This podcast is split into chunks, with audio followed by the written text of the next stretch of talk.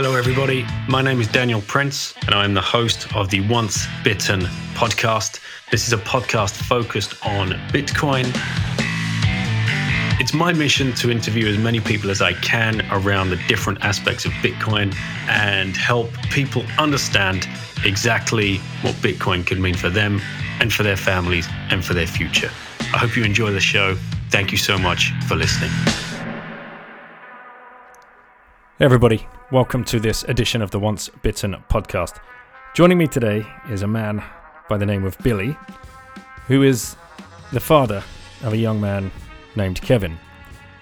You would have known him as at the Cole Summers on Twitter, the young prodigy, the young man that captured many of our hearts within the Bitcoin space with the projects that he was putting together at such a young age, uh, especially when it came to regenerative farming. As you will learn in this interview with his father, he, he is truly an incredible person.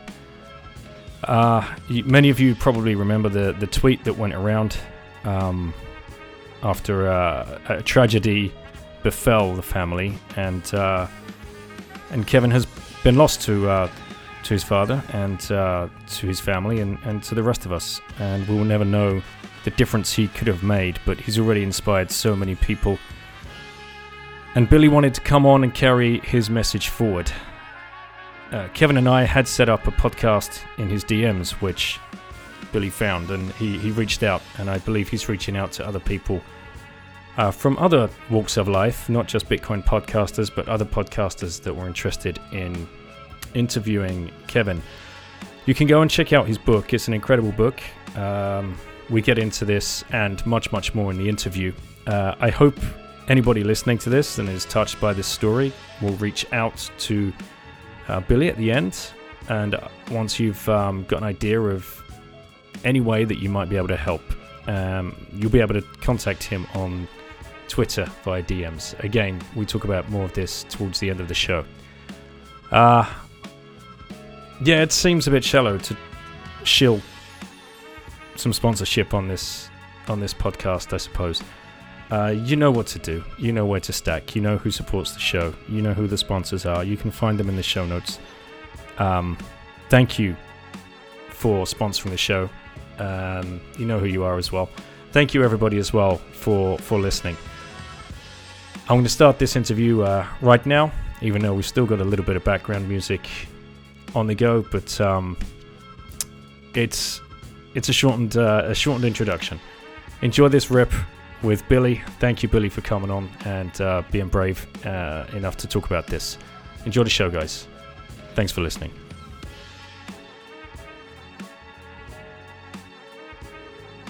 Okay, Billy, we are uh, we are recording. Uh, thank you so much for for reaching out in the DMs and uh, and you know standing up and asking to, to come on the show and, and talk about uh, Kevin's life. Thank you for for letting me try to carry on this part of his work here, and uh, I know he had been planning to come onto your show, so trying to do this in his place is uh, is just part of trying to keep keep that bit of what he was doing going. Yeah, absolutely. And the reason I had reached out to him in the first place, as I was explaining just just before we hit record, uh, we had seen a lot of his tweets, uh, and he had been getting a lot of retweets around our circles, uh, around our we we call ourselves Bitcoiners, um, and uh, the the reason being he was doing some crazy interesting stuff, and for such a young man uh, the the kind of um, freedom and self sovereign life he was already living at such a young age, and the the sense of purpose and um, kind of forethought and uh, maturity that he was showing was really inspiring to to a lot of people. So I want to talk about some of those projects and how they come to be and what he was working on and what he was uh, you know really interesting him but before we go there, uh, why don't I ask, um, what, why did uh, why did you guys decide to homeschool? Because this is a huge part of the story, and people that listen to this show have heard me interview other guests before, and they know that I do this with uh, three of my four children. Uh, we did a world school trip, and ever since then, we've looked at the education system completely differently. And we've seen some amazing um, results. We've had some incredible challenges, uh, as I'm sure you guys have had as well. And uh, I would just like to ask, how did that kind of thought process play out? What was the uh, what was the thinking behind homeschooling or or not going down the route of uh, you know institutionalized education? Honestly, it started um, before when my wife was still pregnant with Kevin. Um, we were sitting out on the porch of, her parents' house, uh, which is right down the street from an elementary school, and some kids who, no, they couldn't have been more than eight or ten years old. They were young. They walked by and they were just screaming this chant that I'm not going to repeat because it was so incredibly vulgar and degrading towards women. Um, but it was just mind blowing to hear these little high pitched young voices screaming out this stuff as they were walking home from school and it was just an off the cuff remark one of us made to the other and I don't remember who who said it first. but It was like, so what do you think of the idea of homeschooling? It just um that that was the starting point.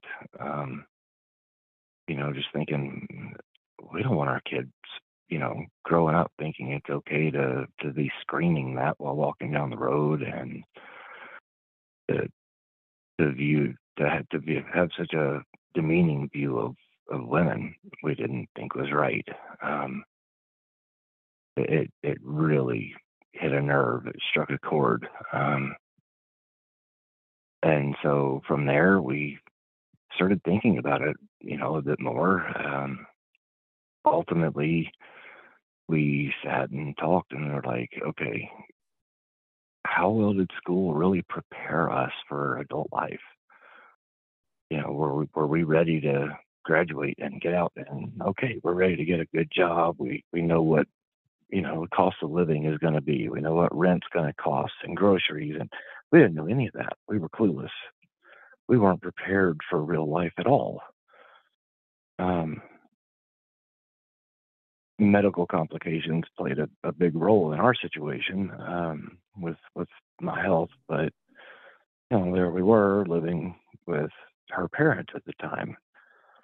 Um, you know, we we weren't able to save a lot of money, and you know, got us thinking more and more about just how unprepared we left the public school system. You know, to be for adult life, and so we're like, you know, let's let's try it. We've we've got a couple years to get prepared. You know, teachers spend years in training for for what they do, so we're like, we got a couple years to gather materials and and and learn, and you know, um, surely we can teach all the basic math and writing and reading. They we're like, well, we you know we can't do much worse than public school did especially given what the other kids down the walking down the road were chanting. So that was our look. Is like, well, uh, our starting point was, well, we can't do much worse. Um, and you know, hopefully, trying to be dedicated parents really focus on it. Hopefully, we'll do a lot better. Um, and that led to one of our real one of the first decisions of things that we did really differently, which was before they could read or do math or anything, before either of our, our boys could could do any of that, we said our family budget's always going to be open to our kids. They are always going to know our income. They're always going to be able to know our, our our mortgage payments or rent or power bill, every single thing. We want it so, worst case scenario, the best we achieve is that when they're ready to get out on their own, they know what it costs to live on their own. You know, they know what groceries cost and power costs. and so that was one of our our first choices to do different is to say, okay, finances are going to be an open book. Um,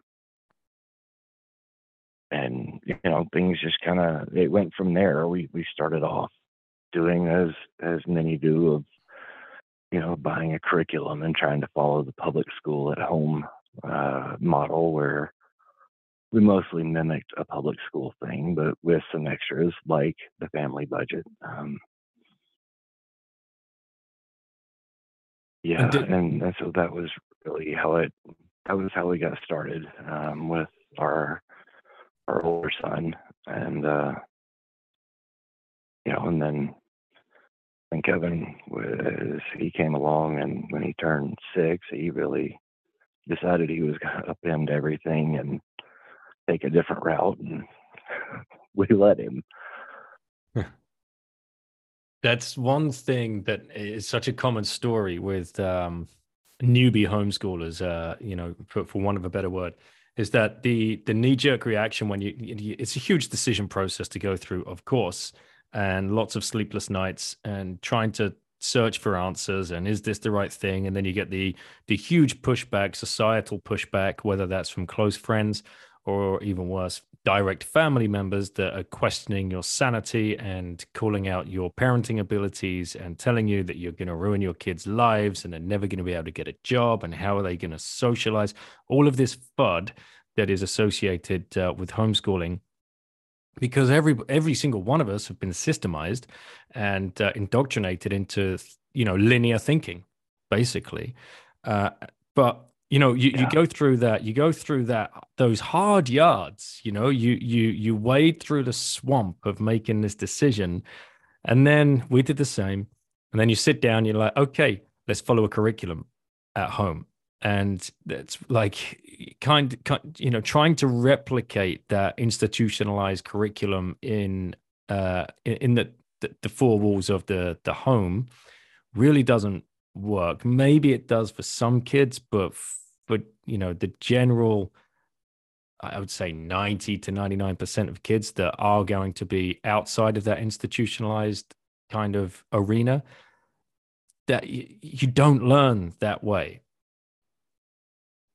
Uh, you know, the curriculum I think is is certainly okay for like your basic skills that aren't unique to different people you know, teaching teaching your basic addition, subtraction. I mean, there's nothing unique about that from one person to another. It's just a basic skill you need. Same with reading. Uh, writing is not all that unique, uh, you know, except for people with different language backgrounds and different countries might have have some variations there, of course. Um,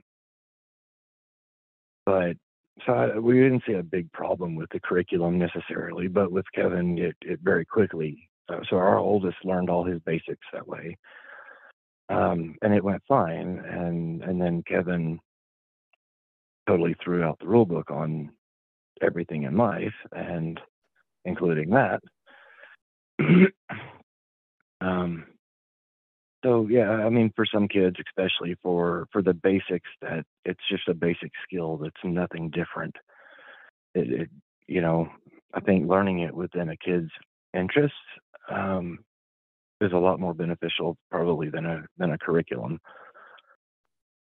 But yeah, it, it can work for certain things, and then there's some things that you know, if a kid's never going to use it or almost never going to use it, low probability, whatever, then why why waste the time is what we kind of came to learn is uh, about that. Um, you know, or they'll they'll learn it as they do have a need for it, and uh, that that was how things became here, and you know, our ours turned into what we we didn't even know at the time it was called unschooling, but we we had been unschooling for for several years before we learned that was even really a thing. Um, we just did it. We, we uh, yeah, the, it, the, this concept of unschooling. opening Up, you know, we we caught a lot of flack. Yeah, of course, from mainly from family, not that much from friends. Although there's a few friends who would continually give us some flack on it. Um, you know, but by the time Kevin was, I guess, 10 is when when all the flack really went away. Um, that that was really when it kind of ended. Uh, and he did. He had way more to do with ending it than we did, because we tried. You know, just let us be. You know, if, if our kids, and by the time Kevin was eight, yeah, we we gave our kids a choice. If you want to go to public school, you can. Um, he had suffered a sort of a trauma uh, when he was eight, and you know, we opened that door and we're like, look, if you if you think you would be better off going to public school and, and being with your friends more regular and stuff, we're, we're going to let you. This is going to be your choice now. Um, and, and we reminded them again of that choice. Uh, you know, when it came time for school registration every summer, we, we let it be their choice. And, um, yeah, it was a no every time. Hmm. There, there were a handful of times Kevin said he kind of thought about it, but it was it was always a no. He was too achievement and, and goal oriented, uh, and he knew he knew there wouldn't be achievements of anything meaningful going to public school. He he's like, what gold? He would say he would say what gold stars and letters. Why am I going to care about that? What's that going to do for my future? I um, love to hear that. Where, I love to whereas, hear that. You know, I mean, as anybody who read his book, uh, don't tell me I can't. You know, has already seen. You know, he he was running a, a business. You know, making pretty good money at eight years old. Um, actually making real good money for by eight year old standards. It was phenomenal money. Yes. Um, you know, and then, but he really quashed it. People thought, oh, it's, you know, cute kid running a little backyard farm. And so, but, but people would still say, well, he could do that after school, you know, and, and, but then when he was 10, he paid cash for a house. And, and that was really the thing that ultimately squashed it is, you know, when, when people saw a 10 year old pay cash for a house. It was, I love it. They're like, well, what are we supposed to say to this? You know, and Kevin was out, out and open and even proud to a degree. His spelling was so awful at the time. I mean, it was so, so bad. And he wrote about it in his book. Um, he knew it was bad. He, he would take notes, you know, that were phonetically you could figure out what it what it meant you know, pretty quickly, but he didn't care.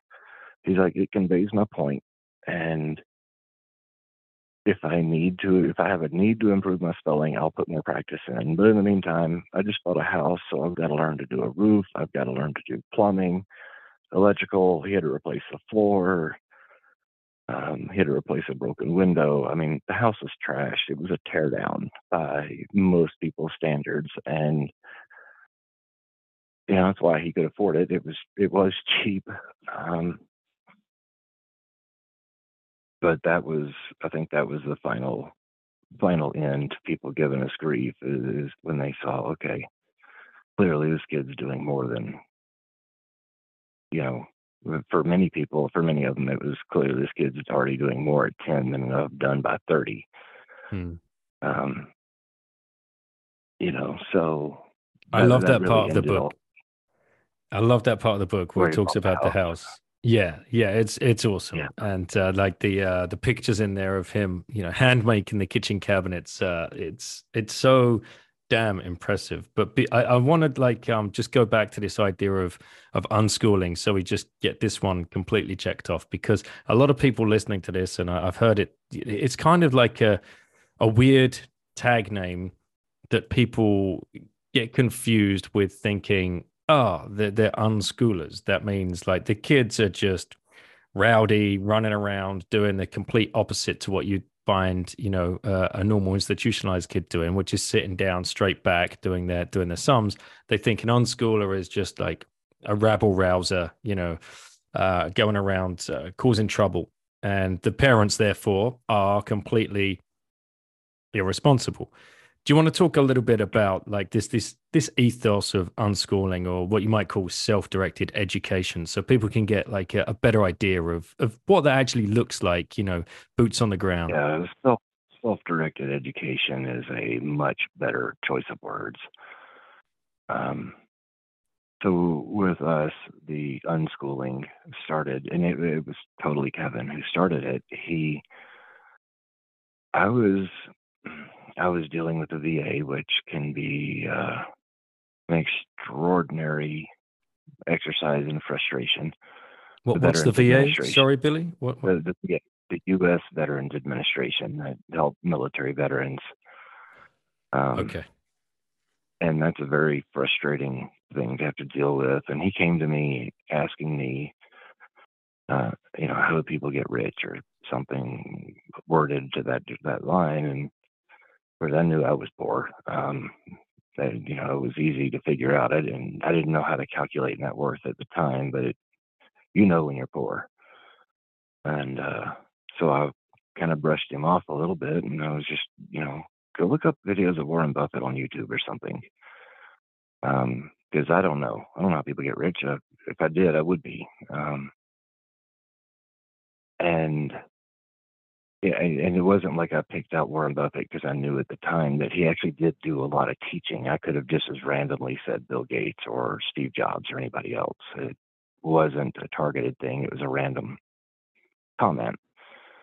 But Kevin took it seriously and went and started watching videos of Warren Buffett giving speeches and he found it fascinating, um, which was really weird.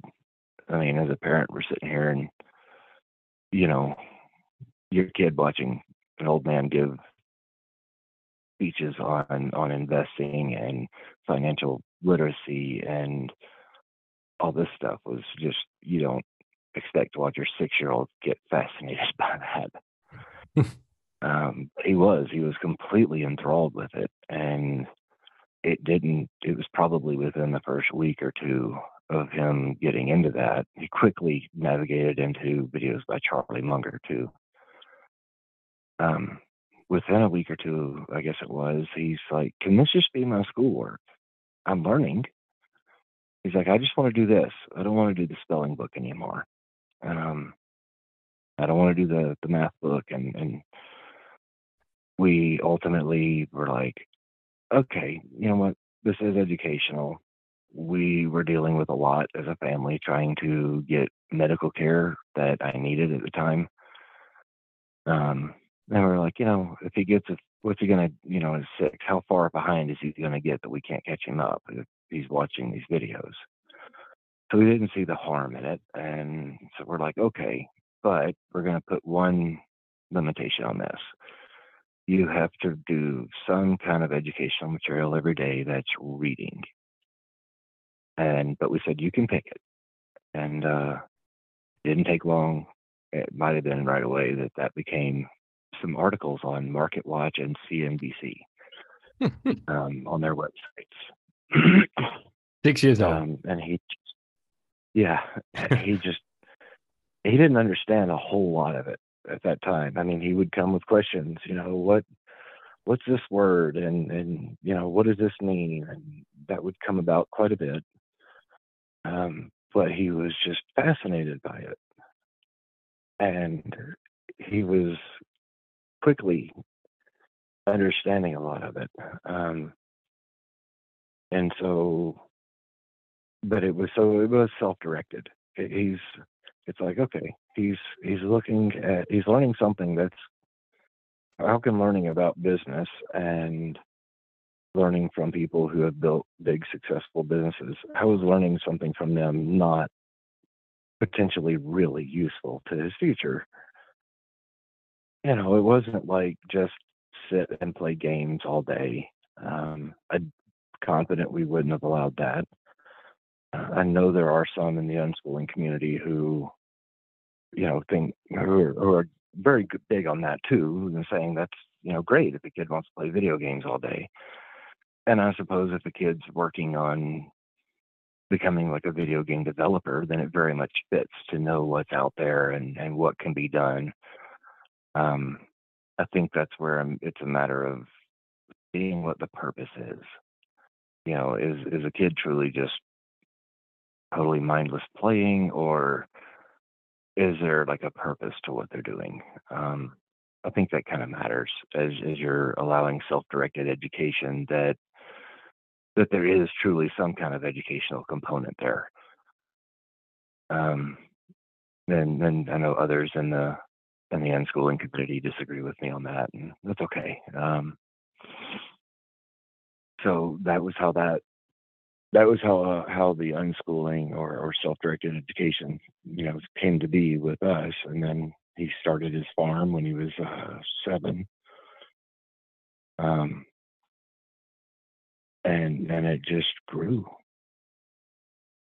Kind of it, it was really an amazing thing to live through and witness you know like firsthand like there's this little boy and you know he's out there just dedicated uh, to to getting his business going and it it took him months just to get it took him quite a number of months just to get it up and going and get his get the barn ready and and some of his infrastructure put together and you know he just his drive it was so amazing to witness. Um and you know the, the as uh, as you read, read in his book, you know, his basically a ninth birthday present to himself was his ranch. You know, nine years old, he bought 347 acres, um, which was just yeah. Outside the outside of our immediate family, basically nobody knew. He was so humble about it, like so people knew that that our family in general had acquired it because that was the only way he said it. Hey, we just got this.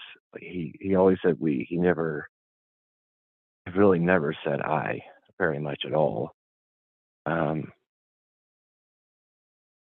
and it was, I think, beyond generous. He gave us more credit than we ever earned.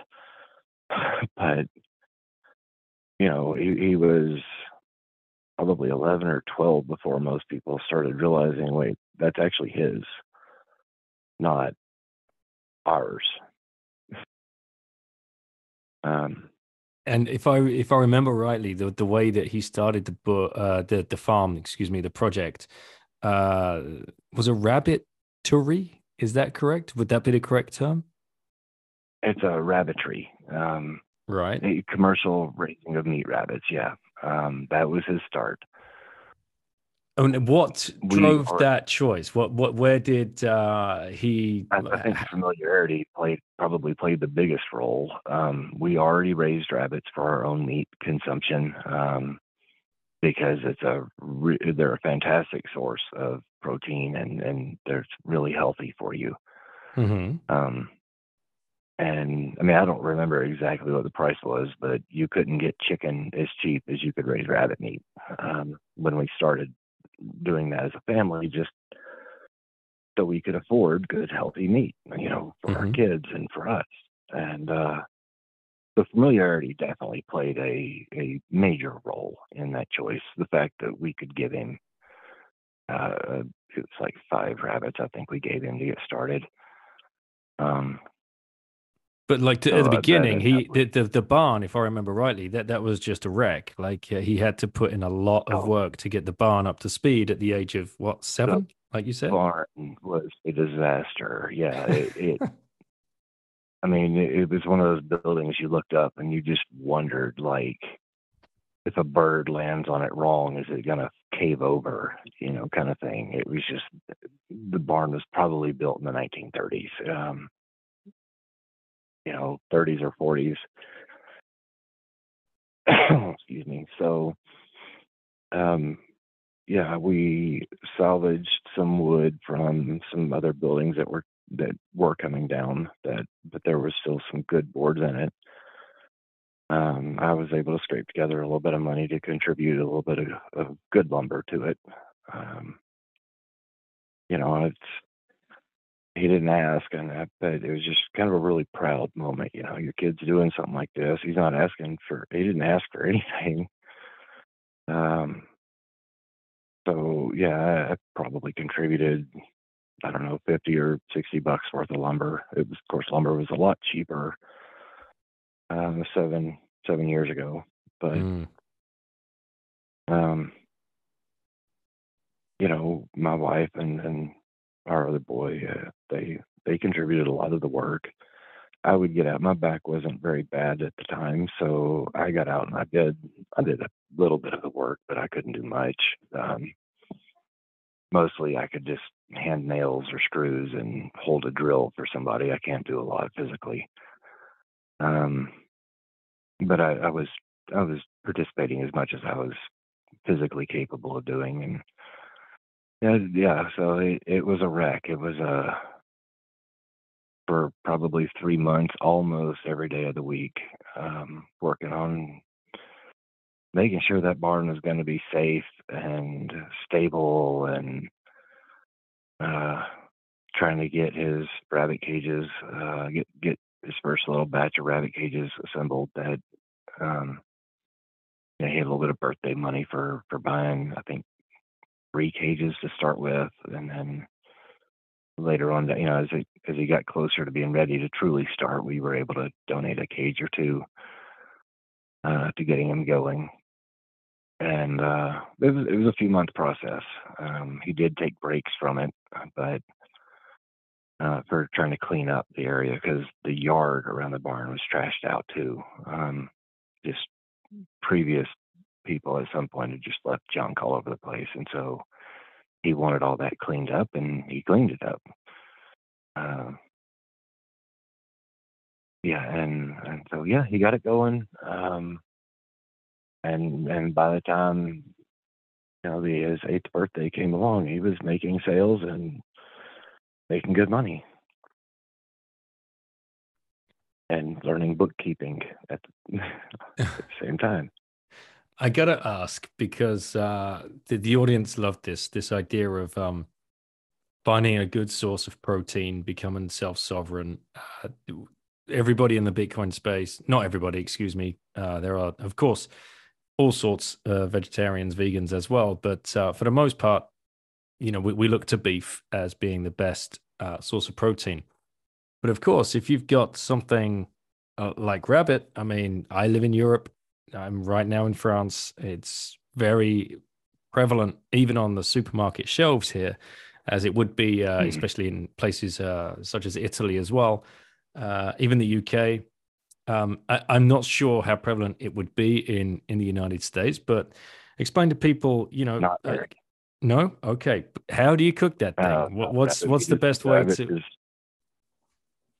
I preferred it in stews. Um, that that I, I like stew. Uh, I like how tender it makes the meat. So um, that was that was that, and it's easy to throw it all in a pot, a crock pot, and walk away. You don't just sit and put a lot of effort into cooking it. Mhm. Um, none of us really like to spend a whole whole lot of time cooking. Kevin enjoyed cooking the most out of all of us by far. Um, but you know, there's there's a million recipes on the internet for different ways to to make rabbit, and uh, you know, and and there's obviously a market for it, uh, especially with a lot of the restaurants that I guess they have European trained chefs and them. Um, uh, it was what I understood was the ultimate end market for a lot of his uh, that he sold. He sold through a processor. Mhm. Um, but that was who the processor said the bulk of his market was was high end restaurants with were European themed or had European trained chefs and that they put it to use a lot more. Um, Wow, coming from a, a seven to eight year old's farm, yeah, that's amazing. yeah, he uh, uh, he he stuck with it and kept growing it. Yeah, he had quite a few hundreds of had several hundred rabbits at one point. Really? Um, oh yeah, What were you Yeah, selling them for a head? Do you know? Was it was it sold in quantity or like per kilo or like, how, how does that work? he it was by the pound. It was by the live weight pound, and um, I don't remember the price per pound, but I, I remember because a, a farmer out here kind of poked at him one time. One of the old school hay farmers out here made fun of him and says, "Oh, well, great job! You're spending eight dollars per animal to make four. And Kevin's like, no, actually, it's the exact opposite of that. I'm spending about four to make eight. And and that was about where it was. It, it fluctuated a little bit over the years, um, but that was I know the ballpark. Um, some some rabbits would, would grow a little better than others, so sometimes he might spend four, and of course a rabbit not make it or something happen. Um, but sometimes he'd have a rabbit that would just put on weight amazingly fast. Um, but usually, if one did that, he wouldn't actually sell it. He'd keep it to become a new breeder, hoping to get that into his genetics. Um, but ballpark, he he made around, I guess, four dollars a rabbit. And it was all of this money that he saved up doing um, the this farming that led him to to buy the 347 acres. Yeah. Um, that that he he knew that he was going to spend his life farming. Certainly before he was nine, um, he knew that was how he wanted to spend the rest of his life. Um, so this he, this project with the the, the 347 acres, as I understand it, as I'd seen it on Twitter, and as I now I've obviously read the book, so I'm kind of up to speed. But uh, he saw a big problem with what had been going on in the kind of legacy farming world in, in where you were living at the time, and the um, the problem of the the water uh, because you guys had a well on your on your land as well, but obviously that kept dropping and dropping and dropping. Um, it was just being basically turned into a dust bowl by legacy farming techniques or probably heavily subsidized farming techniques which are very much focused on the here and now and don't care about the future. Whereas kevin he just wanted to do the complete opposite regenerative farming uh, and try and return uh, the soil back to its natural state. And he had this plan of uh, sectioning off the uh, the 347 acres and, and rotating uh, livestock around it. It's an incredible plan. So, yeah, why why don't you feel oh, he, was, he was actively he was doing that. He had he had sectioned it off. Um, so it's 347 acres, but the main portion is 320, and then there's um, is right at 320. It's a rounding error. Um, but then there's three other little parcels that are right at 10 acres, uh, right outside the fence and they were awkward enough. He didn't bother fencing those in. So um, it was divided up. He, he built, he, he, had to enclose the whole thing because it wasn't enclosed. And, uh, and then he had to divide it up. And he spent a lot of extra time and money dividing it up because of where he found, like, there's a spot where he found a deer, basically nesting ground where, where mama deer, you know, uh, muley deer out here would have and raise babies. And he spent probably three weeks and two grand extra on his fence, just curving his fence way around the spot. Um, because he wasn't going to bulldoze a deer nesting ground. There's no way he would do that ever. Um, and other spots, it was just like there's a sand dune in the way, and you know, bulldozing a six foot wide line to put a fence in is one thing. Having to bulldoze a sand dune would have meant bulldozing ultimately nearly an acre to get it all flattened out or more. Um, he's like, I'm not bulldozing that much land just to run my fence right there. and because uh, the sand dunes out here do typically have a lot of vegetation on them, um, useful vegetation. Uh, salt brush grows quite well on them. That's really good for animals. Um, and so he, there's probably four or five spots where he spent extra time and money to do the minimal damage to harm he could get away with doing uh, while still partitioning it. So every paddock of the four paddocks is in the ballpark of 80 acres, but you know, might have one that's 75 and next to it's at 85 because of how he you know, went curving the fence around to avoid doing damage. Um, but yeah, he the first year was running the goats on it. Uh, he he was really concerned with watching for what the land could support without the goats wiping it out. Um, and ultimately, he, he came to the conclusion that okay, it, it even in a pretty dry year, it should support at least 50 to 60 breeding stock of goats. Um, in a really wet year, might get you know it might get sustained more, but that's really hard to predict out here. Um, whether you're you're might have a year with 12 inches of rain, or you might go a year or more without any rain at all. Um, but he figured at least 50 to 60 continuous carrying capacity without depleting the land. Um, his next step was something he was about to start and, and didn't get to carry on with. Um, yeah, I, I feel we need to we need to back it up actually because the the house story is in there somewhere as well, right? Uh, yeah, the house story is and, in the middle of all and this. the and the tractor story because he was doing all of this on his own land with his own tractor. So we've definitely got to um, come back to the house story. So raised the rabbits, uh, made the money, bought the land, but then there was another there was another project in there somewhere, another money making project. Because I remember the rabbitry, uh, I think it was uh, struck with disease, so there was a bit of a um, a wipeout. And... There, there, there was a complete and total loss. Yes, um, he had been running the rabbitry for close to a year. He that and that was one of the points he was up to. I think he had a hundred breeding rabbits at the time. Um, he had he grew he grew it fast, and uh, yeah, something happened and it was a total loss. Um, there, yeah, non-disclosure agreement that we can't talk about it other than there was an insurance settlement and uh, with with what went down and but yeah he lost every yeah we had to put down every single rabbit um, mm. it, it, was that when I mentioned earlier that he had a trauma when he was eight, that was it. Because mm. even though they were going to be food, he absolutely loved his animals. He loved trying to give them the best life that he could give them, um, and, and take good care of them, keep them healthy, and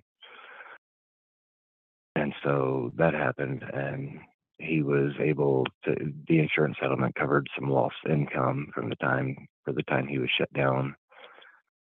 Um, anyway, so he, he the insurance settlement was all his. None of us, nobody got any cut of it. He he left it all in his company.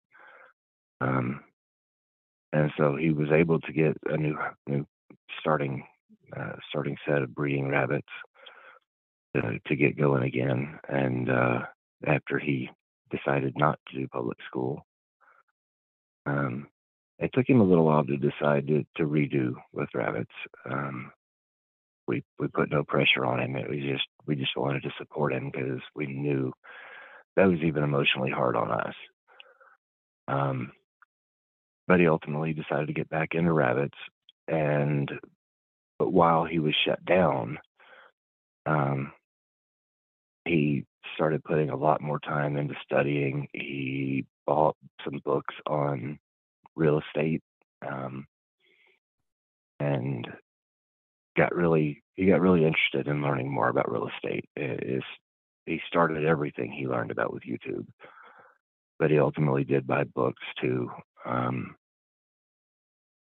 and and that was how it came to him learning to search for properties on the local county recorder website and um, that was how he found the house. It wasn't like up for sale or anything. He saw that it was actually pretty close to going to the tax auction and he was able to track down uh, the out of state owner and, and work out a deal and keep it, it, she was going to let it go to the tax auction so uh, he was able to strike a deal um, to buy it for the back due taxes and a little bit extra and uh, and he was 10 at this yeah. age he was nine when it started still. I think I'm pretty sure he was nine when when the the thing started with the house. Um, but ten by the time it was closed and, and done. Yeah. Um, so I'm, I'm I'm pretty sure it's been a few a few years ago, um, but I'm pretty sure he was nine when the process started, and he turned ten kind of as it went through. And I know he was ten when when he closed and took true ownership of the house. Yeah. Um, And, uh, and did you Yeah, it was a mess. We, did you say that was kind of like uh, the the idea was to make it wheelchair accessible? That was a surprise, or have I got that wrong? Did you say that before at some stage? um, no, that that was something separate. Kevin did last year. Um, after he had sold he, that one, he just wanted to make it a rental house. Okay. and uh, that was his only intention there with that house was to make it a rental. But Um, now he had to well- start doing the. Uh, was this the house that he he did the, the handmade kitchen cabinets for? Yes, he did. The he he he tore the roof off because well, half the roof was already gone, anyways.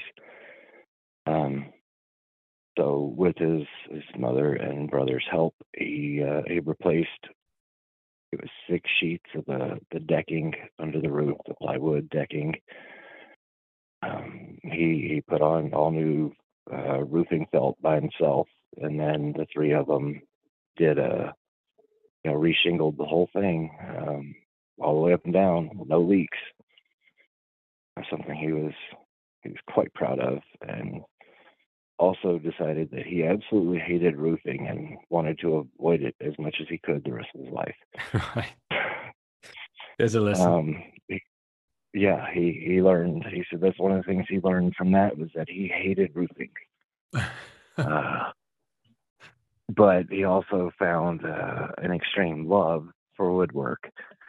He he bought a router and a ton of tools. That uh, yeah, so he had tools for like he handmade all the baseboards. He handmade all the door and window trim, crown molding, the cabinets.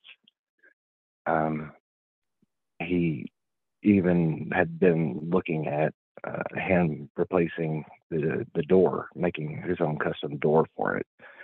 He really loved the woodwork uh, part of that, and and was just totally loved that part.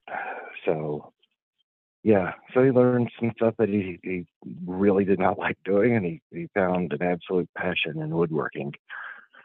Um, but he always he just kept the woodworking as a hobby. He he debated maybe doing it when he got older, um, doing some of it professionally, but living so remote out here, he knew that customers and you know he knew it would be kind of a challenge as a business out here.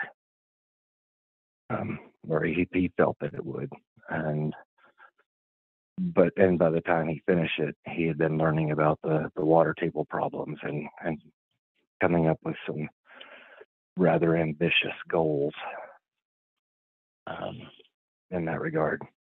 Yeah, let's talk about that. Let's talk about the, the the water table problem that he suddenly faced uh, a a big realization what was going on and and where this was headed ultimately for for the land just becoming uh, a dust bowl.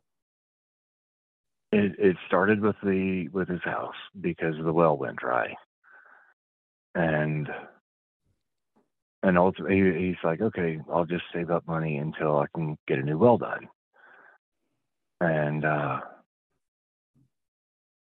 then the well at his ranch went dry. But during that time frame between that between all that happening, he bought a uh, big John Deere tractor. Um, How did he manage so he that? didn't have. yeah, and uh, yeah, so he bought the John Deere, and it's uh, yeah, it's a big old thing. But uh, so he couldn't afford to do a new well at his house, and uh, then and so he was just letting the house sit and sorry i'm trying to remember everything in order here it's, it's so much going on I'm trying to keep up with all of it even Sure. then he he was yeah um then the well at his ranch went dry and uh he finally he's like okay he went and talked to the well driller to at least get some information, and uh, you know found out you know he was looking at at least twenty grand just to put the new hole in the ground um, for a well. Uh, but he ended up working out a deal to trade some extra land he had picked up along the way um, for the new well on his ranch to get that one replaced because getting his ranch well was his his priority. And uh, so that worked out. They, they did a land a land for well trade on that one. Um, and then COVID came along just months later. Um, and he didn't bat an eye at it. He's like, okay, he was losing his rabbit sales because California restaurants were all shutting down, and um, I'm pretty sure it was the first time he's like, okay, circumstances change, so I got to change. And he immediately hired a realtor and put his house on the market, and he made good money off the repairs he did. Um, I'm actually pretty sure he, he was the highest earning, his company, anyways, was the highest earning member of the house that year. Hmm. Um, but then turned his attention to diversifying his farm more so he wouldn't be so dependent on rabbits. So house sale money went into getting him a starting flock of turkeys and processing gear and freezers and and all that. Um, he was experimenting some with pasture raised chickens, um, but he was really struggling with that since he didn't have enough water out here to to really irrigate good pastures and and living up in native desert vegetation. The chickens weren't doing great. Um, turkeys did quite well just like the goats did. And so that's what led up to what he was going to start this year which was uh, moving turkeys down to the ranch to see how they would have impacted in a rotation with the goats. Um, but he was also going to start having the goats get get a lot of feed. Um, he was going to be actually importing a lot of, of, of hay from a very from a farm two miles away. Um, he wanted the goats to eat, do almost all their eating in areas that had no vegetation at all, nothing, just barren sand. Um, so he was buying purposely the most seedy hay he could find um, he was asking for it, not just because it was a little cheaper, but he wanted all the seed getting into the ground because um, he would just throw the hay out all scattered on the ground. And mm-hmm. people would, of course, say, You're just wasting it. And he's like, No, I'm not. I'm creating future compost. Um, and so that was, he, he had barely gotten started with that this, this year on the targeted feeding um, he only got to do it like three or four times. Um, he did not get to move any turkeys down there. Um, but yeah, that was that was the next step was starting to try and build soil that could sustain some plant life where there was none. Yeah, the regenerative farming, which um, like uh, yeah, like a, a I think I mentioned before we started recording that's an that's another big focus of the the Bitcoin community. There's um, there's a lot of great work being done out there. Exact same thing. Like you know, you you buy the the hay with loads of seed on, and then you you move the animals around, and uh, they either eat it and pull it back out, or tread it into the ground and churn the ground up, and um, hopefully you get that bit of rain, depending on you know where you live. Yeah. Um, yeah, that's exactly what he was doing. Um, getting them to poop there and you know, any feed they didn't eat, he he was not worried about the waste at all. Um, he, he welcomed it because you know that was just adding to uh, compost in place and and stuff of that nature. And then he would go out and collect um, he went out collecting seed that already grew on his ranch. He didn't. He did a little bit of seed purchasing um, from a place that specializes in in the desert native plants. Uh, but most of it he would go out by hand, and especially with salt brush, because salt brush he found was was the, probably the easiest to establish, and uh, and then he would put grass seed around the base of the salt brush, and under the shade of the salt brush, the grass seed would do better. Um, he did a he did probably an acre of that here at our house, um, where he would put out the salt brush and and start getting grasses established with with the salt brush. Um, so he practiced it here at our house before trying to do it at the ranch, uh, and and it absolutely improved the the quality of vegetation here at our home. So yeah, that's awesome. What I mean, uh, people listening are going to be thinking, you know, uh, I'm going to come back to the some of the FUD, you know, the fear, uncertainty, and doubt around um, homeschooling and living this kind of life. Uh, and the, the, the one that you know, the poster child FUD of of homeschooling is, oh, your kids are never going to be able to socialize. So I'm sure I had a bunch of friends as well. Do, do you just want to talk about uh, a little bit um, about like how that would work and um, what why people shouldn't I'm be? sorry. Uh, Say that again. Uh, I, I didn't. I, I guess I, my phone was cutting out or something. Did I cut up? Yeah, I was just talking about um, like this idea that uh, homeschool kids will never be able to socialize. Uh, do, do you want to put people's minds at rest uh, with? Sure, uh, yeah. um, I mean, he Kevin had no problem making friends. Uh, I mean, he, he he might be walking a field with a, an 80 year old retired farmer one day and playing with a baby later the same day or or the next day. Um, you know, one you got homeschooling groups that you can get involved in, um, and and that helps. Um, that that's a big help to parents and the kids because that's probably a first level of socialization, and then uh, for us, we had church. Um, I know not every family goes to church, but that was part of ours. Um, he did Cub Scouts, um, and so that was yet another bit of socialization.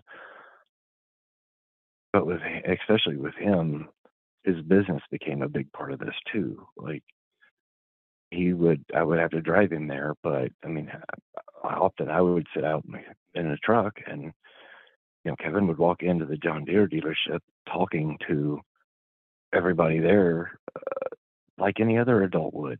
You know, you if you regularly go to a, a shop because you need to pick up parts for a tractor, um, you know, or any mechanic would would normally deal with at an auto parts store, you start building at least some casual friendships that way. And he did. And so, I mean, his peers were not limited in age. It was just like regular adult socialization, um, regular real world socialization. It was never confined to just kids, you know, within a few, within a year or two of his own age. It was broad. And he socialized with people all the time. I mean, it was it was a regular thing. The auto parts store, the John Deere store, um, he had a, a business PO box at the post office, and you know, so he would go about doing all these things that you know you typically just think of as adult things to do, and he's making friends of all possible ages, left and right, just as part of his daily life. Just, yeah, no different than how any adult living a regular life does. You make friends at work. You, if you frequent a restaurant regularly, you might make friends with some of the the wait staff. Um, you know, you run into familiar faces just through the patterns of of living your daily life, and that's exactly how it worked. Yeah, uh, it's something that uh, I want everybody to try and understand. That you know the difference between socializing and forced association, uh, and it you know th- that's what right. institutionalized schooling is is forced association, and you spend yeah most of your time avoiding the kids that you you know you don't like and have nothing in common with other than you're the same age and you happen to go to the same right. brick and mortar like uh, schoolhouse. Yeah, that's something he never experienced, um, and and I'm kind of proud of that. I'm kind of proud that that wasn't an experience he had in life where he was. I mean, there were times that you know meeting somebody might come about because of forced association that you know maybe we were friends with another kid's parents or something, and you know so the family spending time together, even if maybe the kids didn't get along that great at times. I guess it kind of happened in that regard, but um, you know, consistent day in day out here, sit next to this person who is going to punch you every time the teacher's looking away or something. Um, hmm. Yeah, uh, none of that ever was a part of it. It was just go through life and make friends of people who you find you have things in common with and be at least respectful towards the others. Yeah, it's um that, that was how he did everything. It's it's so great to hear, and uh, I know we've just been talking now for, for just over an hour, so I won't I won't keep you uh, too much longer, Billy. Thank you thank you for sharing, and, and like I said, thank you for reaching out in the DMs, and and thank you for keeping the community up. Uh, those people that were following the journey on Twitter up with, um, uh, you know, what's been what's been happening, what's been going on, and uh, for trying to carry forward this message. I I would just ask is is there anything uh, that any of us could um, could do to help uh, could do to um, you know uh, forward this message? Uh, or could, are, you, are you still on the ranch? Is there anyone that could come out and, and visit and, and help you guys uh, with any work? Um, it you know what what's so, the yeah um, right now we do on the ranch, but we we totally break down crying every time we even drive by it. We can't go on it at all. Mm-hmm. Um, another farmer has is taking care of uh, of all Kevin's goats from the ranch, uh, except the bottle babies. We kept those as pets. Um, we have been in talks with the University of Utah uh, Extension Office. Um, they're interested if they can make it work um, to possibly take over the ranch and try and continue some of Kevin's research and, and other uh, regenerative farming research on it. So we're really hoping that works out. Um, we we had another family that lined up that we thought was going to buy it, and we had even been giving them, or not giving, dollar for dollar, basically on the GoFundMe um, that had been put together for us. It, it's it's raised an amount of money that had been mind blowing to us, and so we were just dollar for dollar reducing the price for this family um, every dollar on GoFundMe because we knew this family would take really good care of the ranch. Mm-hmm. Ultimately, they decided that they they didn't want the help, is what they said, and for like the emotional value of knowing it's cared for matters more to us than than extra money. Mm-hmm. But uh, they still refuse. So uh, you know we're we'll still do the same thing if the university um, needs funds towards helping make it happen, then we'll do the same exact setup. And then emotionally, we just we can't stay here. Um, we can see the place that our son died from our front porch, and yeah, I mean, most people get to wake up from their nightmares. We wake up and go on the front porch, and it's right in our face. So um, we're under contract on a new house that will be easier to make wheelchair accessible for me and a new farm um, pending the sale of, of this farm. Um, and we are under contract on our house here. So, anyways, and we're trying to figure out the logistics of the trying to move a farm. Hmm. Uh, that's challenging, um, to say the least. But yeah, so what we're going to be doing um, is building a new farm um, from scratch. We can't raise rabbits emotionally, certainly for now. Um, yeah, we can't handle that one, but we're keeping his starting flock of turkeys. Um, we're keeping the tractor, his uh, incubators, and and a lot of the infrastructure stuff to try and get restarted. One of his key things he really wanted to try and, and get to where he was doing was he wanted to track exactly per product he was producing how many gallons of fuel uh, are is being reduced by how I produce it over buying it from a store how many gallons of water is being conserved, how many kilowatt hours of power are being conserved. He wanted to trace it on a per product basis. And so that will be a really big priority as we start a new farm uh, to try and follow in that footsteps there and make it all public and be like, look, by practicing what we learned from and with Kevin, this is how this contributes to greater you know food security greater energy independence greater you know greater reduction in fossil fuel resources and all that kind of stuff. Um, and on the land that we're under contract on there's enough room. We want to take his first house and if you followed Kevin on Twitter, you know passive solar uh, construction was another thing he was really involved with. Um, so he had designed these little tweaks to his first house of how he thought it should be built different um, to, to be passive solar and, and be a drastically more efficient house.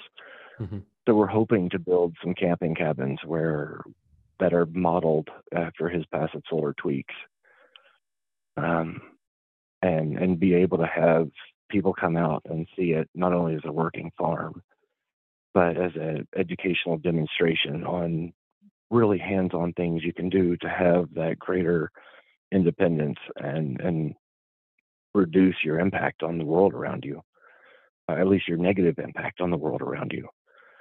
Um, so that's that's what we're kind of working towards right now. Um, it's it's tricky dealing with closing dates and and how it all is going to play out. Um, but yeah, we we because the GoFundMe has been had the success it has in his books. Um, we can't afford to just do it with cash. We're not at that point, but it's enough that it enables us to try and carry forward that part of his legacy that way. Um, so that's what we're working on right now um, is trying to do that, and we'll be working on the other books.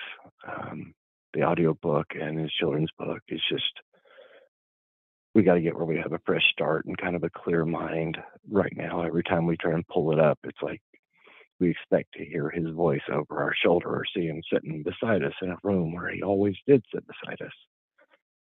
Um, and we just can't handle it here. So we found someone else who's got take care of the audiobook um, and get that done so people can hear him tell his story in his own voice.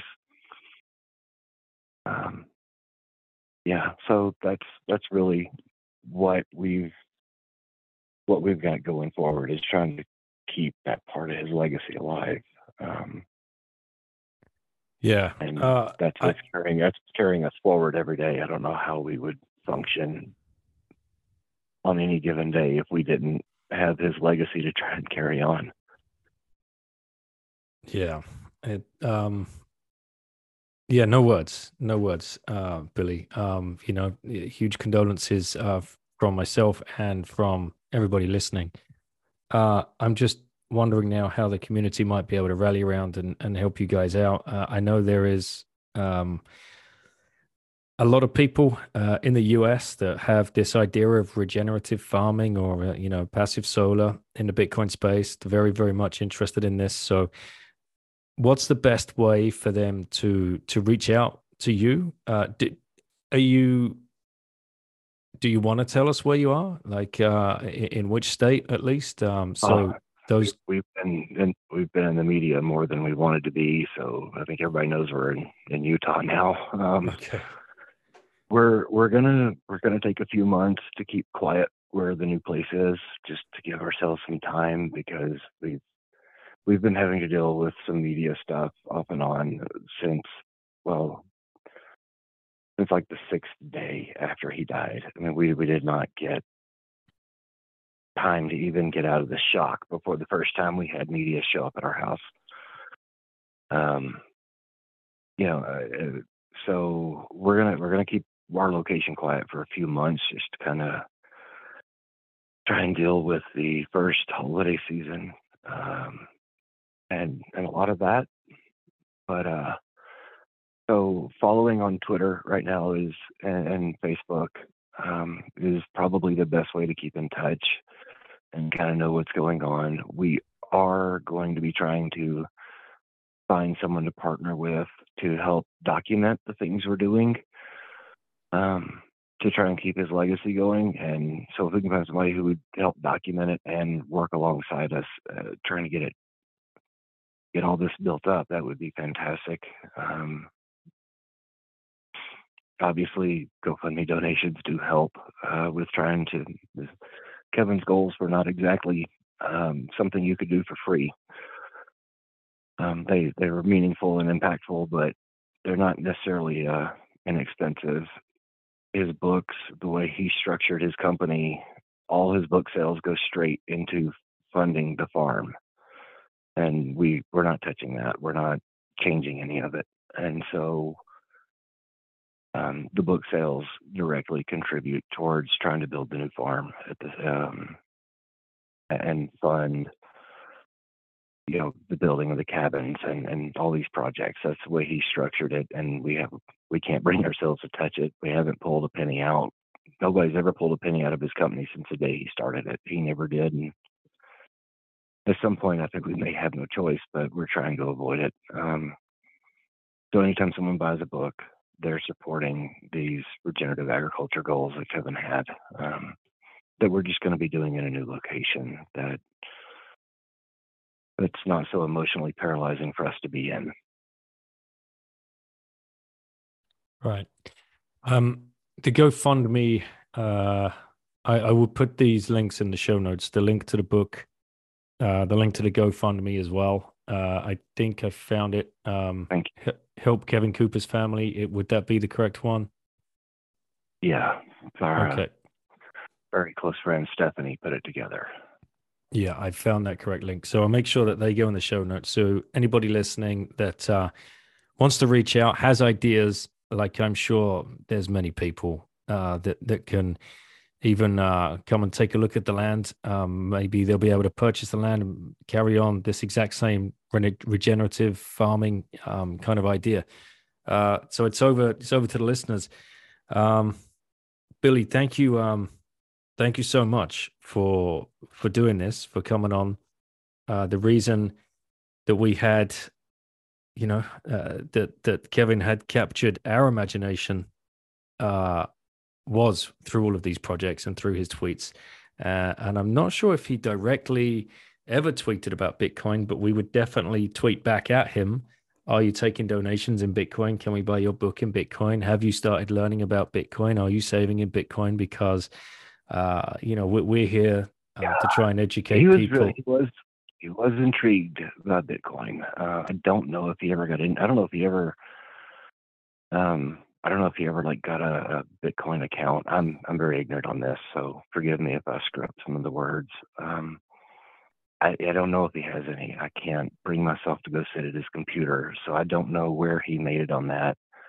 I do know he really wanted to sell his book in Bitcoin, and his holdup was that he wanted to find a way to automate processing an order going from you know coming in to him and then getting forwarded to Amazon's publishing uh, arm, and he couldn't find a way to get that automated, and that mm. was his holdup. Um, I know he was he was intrigued by anything that was as he called you know free trade. Like he back in the spring, he commented, he's like, man, if anybody comes up offering me split firewood for turkeys this year, I'm selling it at a discount.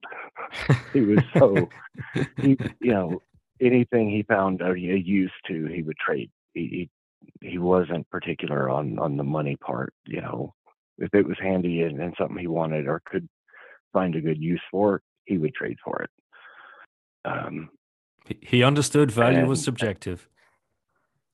Yeah, he very much did. And uh, and so I know he was really intrigued with with the Bitcoin stuff. I think he tweeted about it a little bit, but I don't until I can make myself sit at his computer. I, I won't know if he ever actually got into it, and, and I I don't even know like how that works if you open an account or I'm pretty ignorant on this one, but um, it is something we'll be looking into as we try and get established. Um, to yes, look at accepting some Bitcoin um, for possibly some online sales or donations to help keep things going. Um, we, you know, or help build out some of the passive solar demonstration projects.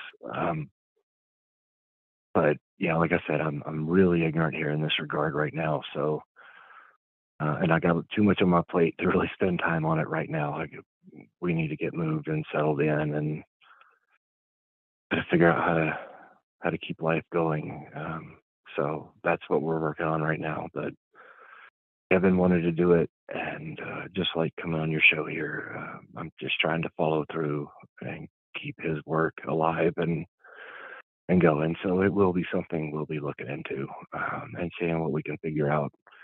And if anybody knows how to automate the book sale part of things um, between Amazon KDP, that we could enable book sales in Bitcoin, I would love to see that happen. I know he put a lot of time into trying to figure it out.